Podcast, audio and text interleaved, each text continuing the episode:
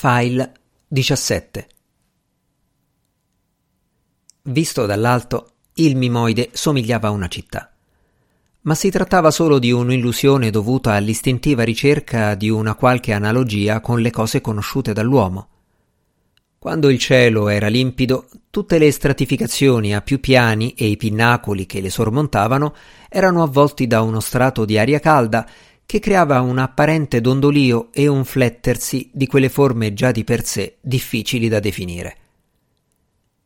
La prima nuvola che attraversava l'azzurro parlo di azzurro per forza di abitudine, visto che qui l'azzurro era color ruggine nei giorni rossi e sinistramente bianco nei giorni azzurri, provocava un'immediata reazione.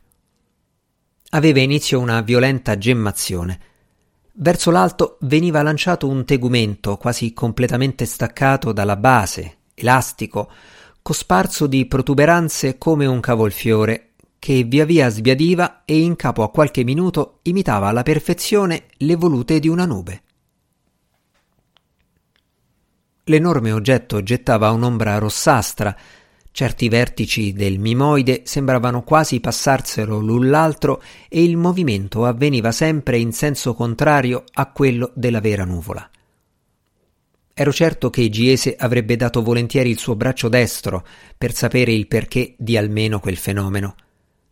Ma quelle isolate produzioni del mimoide erano niente in confronto alla scatenata attività che riusciva a manifestare quando veniva stuzzicato dalla presenza di oggetti e di forme comparsi con l'arrivo dei visitatori terrestri. La riproduzione di forme si estendeva a tutto ciò che si trovava in un raggio non superiore alle 8-10 miglia.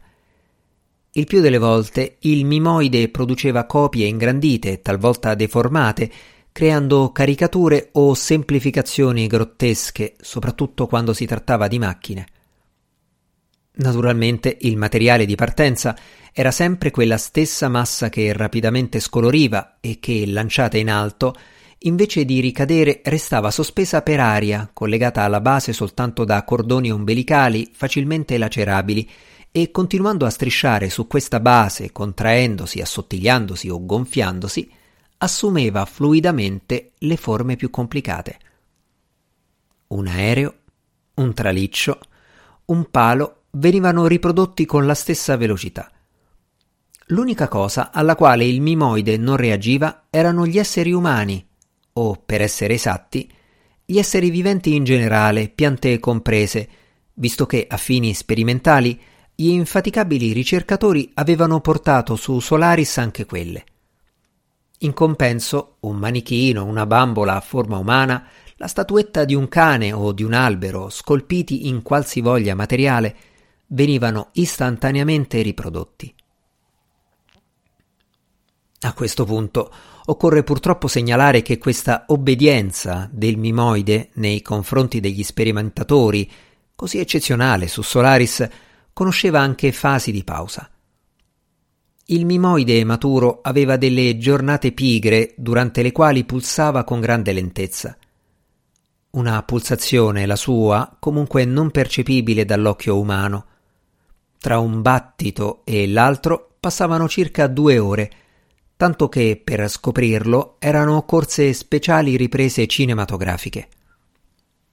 Stando così le cose, il mimoide, specie se vecchio, poteva venir visitato senza pericolo. Sia il disco di sostegno immerso nell'oceano, sia le protuberanze che se ne innalzavano, fornivano al piede un appoggio fin troppo sicuro. Naturalmente si poteva soggiornare su un mimoide anche nei suoi giorni lavorativi, solo che allora la visibilità rasentava lo zero per effetto della piumosa sospensione colloidale, bianca come neve macinata, che in continuazione si spandeva dalle lacerazioni del tegumento in atto di copiare le forme. Forme che, peraltro, era impossibile distinguere da vicino, per via delle loro esorbitanti e gigantesche dimensioni, fatte a misura delle montagne. Inoltre, la base del mimoide al lavoro diventava scivolosa per colpa della pioggia collosa che solo in capo a qualche ora si solidificava in una crosta molto più leggera della pietra pomice. Infine, Senza un appropriato equipaggiamento ci si poteva anche smarrire in quel labirinto di panciuti penducoli simili a bitorsolute colonne o a geyser semi pietrificati, e questo anche in pieno sole, poiché i suoi raggi non arrivavano a penetrare gli strati proiettati a getto continuo nell'atmosfera dalle esplosioni mimetiche. L'osservazione di un mimoide nei suoi giorni buoni, buoni soprattutto per lo studioso che vi si trovava sopra, poteva lasciare un'impressione indimenticabile. Un mimoide in preda a un'eccezionale fase di iperproduzione aveva i suoi estri creativi, Inventava varianti personali delle forme esterne, le complicava a piacere, le sviluppava in prolungamenti formali, continuando a divertircisi per ore con somma gioia del pittore astratto e disperazione dello studioso che tentava invano di capirci qualcosa. A volte il mimoide si abbandonava a semplificazioni addirittura puerili, altre invece si lanciava in impennate barocche, e tutto ciò che creava era caratterizzato da una sfrenata elefantiasi. Soprattutto i vecchi mimoidi fabbricavano forme capaci di suscitare una franca risata, anche se, personalmente, non ero mai stato capace di riderne, impressionato com'ero dal mistero di quello spettacolo. Nei primi anni di esplorazione, gli scienziati si erano letteralmente avventati sui mimoidi come sui centri nevralgici dell'oceano solariano e sui luoghi dove sarebbe avvenuto l'incontro tra due civiltà. Fin troppo presto era apparso chiaro che non ci sarebbe stato alcun contatto e che tutto cominciava e finiva con un'imitazione di forme che non portava da nessuna parte. L'antropomorfismo o lo zoomorfismo ostinatamente ricorrenti nelle disperate ricerche degli studiosi, avevano creduto di individuare in questa o in quella formazione dell'oceano vivente degli organi sensoriali o addirittura degli arti. Era stato così infatti che alcuni studiosi, come Martens e Econai, avevano interpretato i vertebroidi e gli agiloidi di Giese, ma chiamare arti quelle protuberanze dell'oceano vivente proiettate nell'atmosfera talvolta a un'altezza di due miglia era come sostenere che i terremoti fossero la ginnastica della crosta terrestre. Il catalogo delle formazioni, ricorrenti in modo relativamente continuo e generate dall'oceano vivente con tale frequenza che nel giro di 24 ore sulla sua superficie se ne potevano osservare da qualche decina a qualche centinaio, comprendeva circa 300 voci. Secondo la scuola di Giese, le meno umane di tutte, in quanto non ricordavano niente di ciò che l'uomo poteva vedere sulla Terra, erano i simmetriadi. Già allora si sapeva perfettamente che l'oceano non si comportava in modo aggressivo e che nei suoi abissi plasmatici poteva perdercisi solo chi se la fosse andata a cercare per effetto della propria imprudenza e disattenzione. Non mi riferisco ovviamente agli incidenti causati da un guasto al sistema di ossigenazione o a quello di climatizzazione, e che perfino i cilindrici fiumi dei longoidi e le mostruose colonne fallacemente oscillanti tra le nuvole potevano venire tranquillamente attraversati da parte a parte da un aereo o da un altro apparecchio volante. Di fronte a un corpo estraneo incontrato nell'atmosfera, il plasma infatti si apriva e gli lasciava via libera con la velocità del suono. Se poi vi era costretto, scavava perfino profondi tunnel sotto la superficie dell'oceano. L'energia istantaneamente investita a questo scopo era immensa. La sua punta massima era stata calcolata da Scriabin sui 1019 erg. Allo studio dei simmetriadi ci si era accinti con estrema prudenza, con continui passi indietro e una serie di spesso inutili precauzioni. Ormai non c'era bambino della terra che non conoscesse i nomi degli uomini avventuratisi per primi nei loro abissi. La minacciosità di quelle gigantesche formazioni non stava nel loro aspetto, per quanto anch'esso fosse capace di dare gli incubi proveniva piuttosto dal fatto che al loro interno non esisteva niente di stabile e sicuro e che in essi perfino le leggi fisiche subivano delle sospensioni. Non per niente erano soprattutto gli studiosi dei simmetriadi a proclamare a gran voce che l'oceano vivente era intelligente. I simmetriadi emergevano all'improvviso. La loro nascita somigliava a un'eruzione. Circa un'ora prima l'oceano cominciava a brillare intensamente come se la sua superficie si vetrificasse per una ventina di chilometri quadrati, senza per questo modificare la sua fluidità e il suo moto ondoso. A volte, ma non di regola, i simmetriadi sgorgavano nell'imbuto di un agiloide risucchiato nell'oceano. Dopo circa un'ora lo strato vetrificato si sollevava nell'aria, formando una mostruosa bolla dove, cangiando e rifrangendosi, si rifletteva l'intera volta celeste con il sole, le nubi e tutto l'orizzonte. I raggi luminosi, rifratti e spezzati, creavano un lampeggiante e impareggiabile gioco di colori. I simmetriadi che producevano gli effetti di luce più spettacolari erano quelli che sorgevano nelle giornate blu oppure subito prima del tramonto. Si aveva allora l'impressione che il pianeta desse origine a una sua copia che, distante in istante, raddoppiava il proprio volume. Appena eruttato dalle profondità, il globo fiammeggiante di raggi si fendeva sulla sommità in spicchi verticali, ma ciò non precludeva a una disgregazione. Quello stadio, poco felicemente battezzato del calice floreale, durava solo qualche secondo.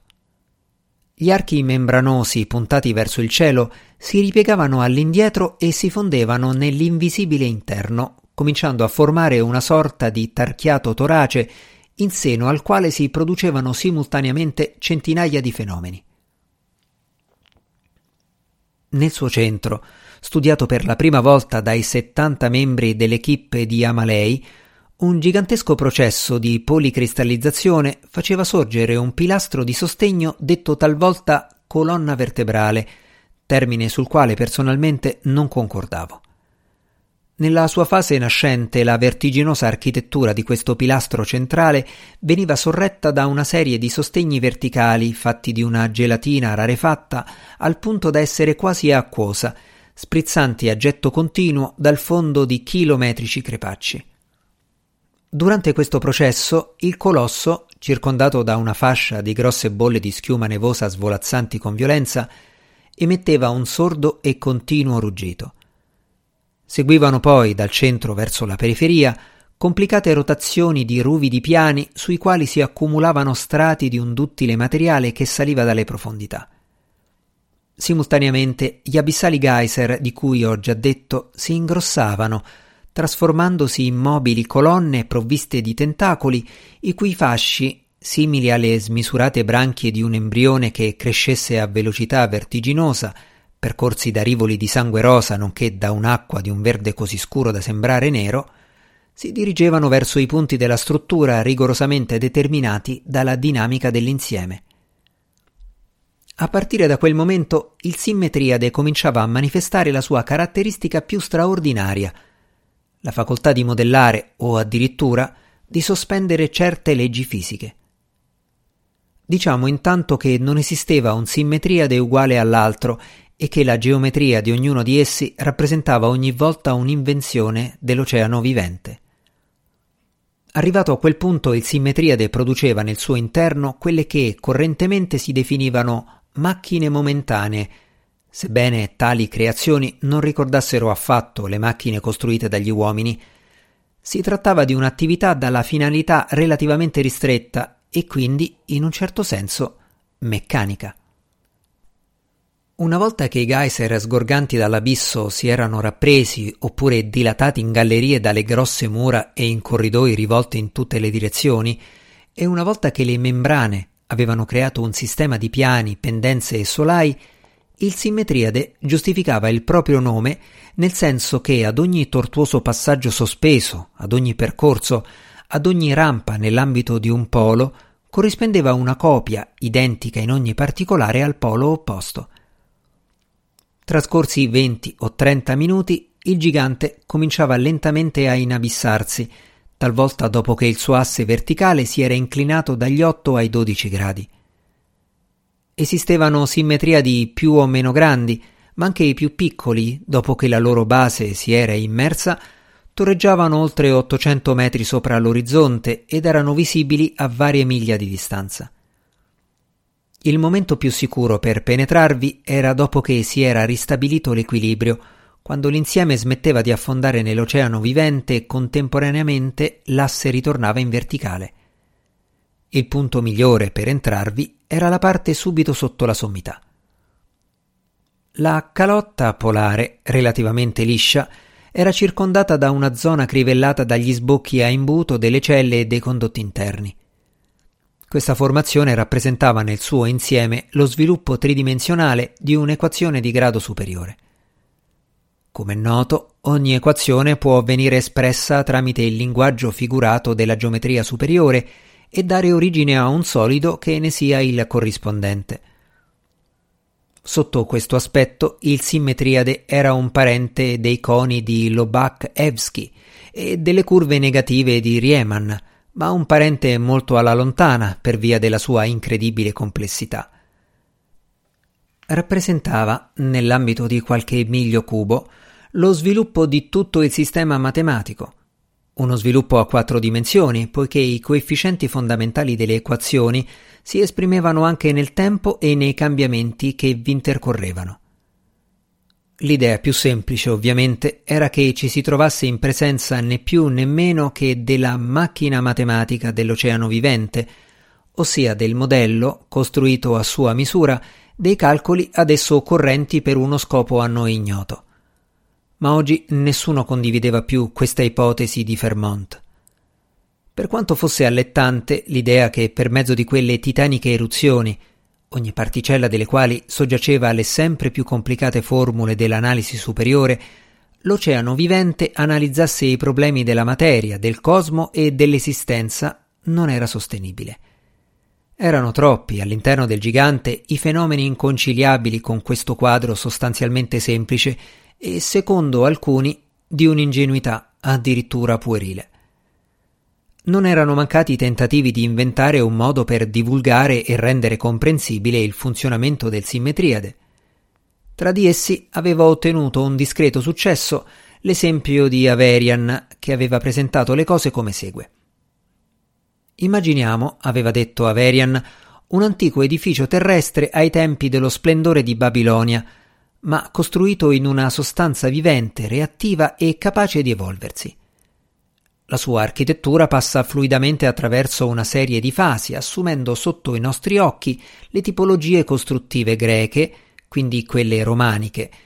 Poi le colonne cominciano ad allungarsi come steli, la volta perde la sua pesantezza, si innalza, si appuntisce, gli archi descrivono ripide parabole e infine si chiudono ad angolo acuto. Il gotico nato da questo processo comincia a maturare, a invecchiare e a sfociare in forme successive. La severità della tensione verticale e dello slancio verso l'alto sono sostituite da eruzioni di orgiastica esuberanza e sotto i nostri occhi esplodono gli eccessi del barocco. Andando avanti nella progressione e sempre considerando le successive mutazioni come le tappe evolutive di un essere vivente, finiremo per giungere all'architettura dell'epoca cosmodromica e forse ci avvicineremo a comprendere che cosa sia un simmetriade. Ma per quanto sviluppato e arricchito, c'erano anche stati dei tentativi di visualizzarlo per mezzo di modellini e di filmati, il paragone di Averian nel migliore dei casi non reggeva e, a voler essere severi, era da considerarsi un semplice espediente, se non una menzogna bella e buona, poiché il simmetriade non somigliava a niente di terrestre.